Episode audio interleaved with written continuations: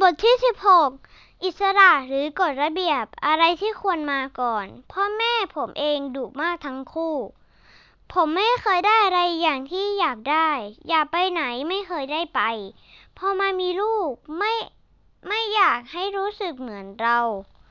เลยให้เขาหมดถ้าทำได้ อยากทำอะไรก็ปล่อย อยากให้มีอิสระ ว่าอยากให้กลายเป็นคนเก็บกดเหมือนเรา เป็นคำพูดของคุณพ่อท่านหนึ่งที่มีลูกสาววัยรุ่น ที่มาปรึกษาหมอด้วยปัญหาพฤติกรรมเอาแต่ใจตัวเอง เคยขัดไม่ได้ เคยขัดใจไม่ได้ พ่อแม่หลายคน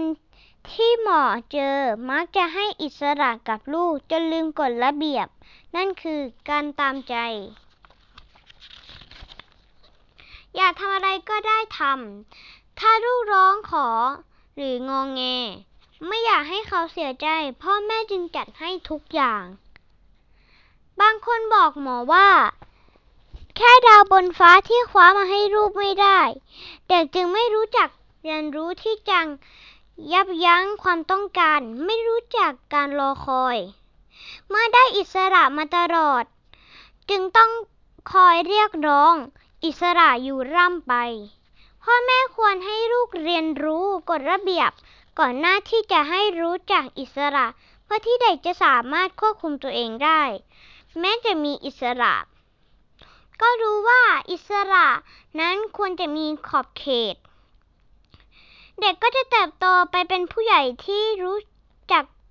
ความควบคุม รู้จักควบคุมตัวเองได้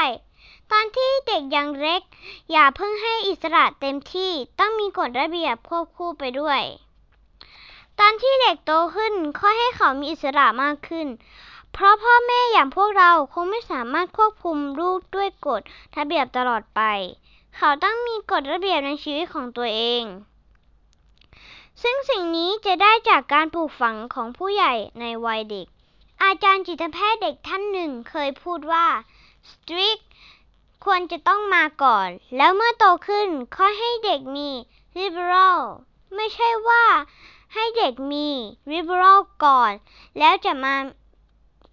แล้วจะมา strict ทีหลัง มันก็จะยาก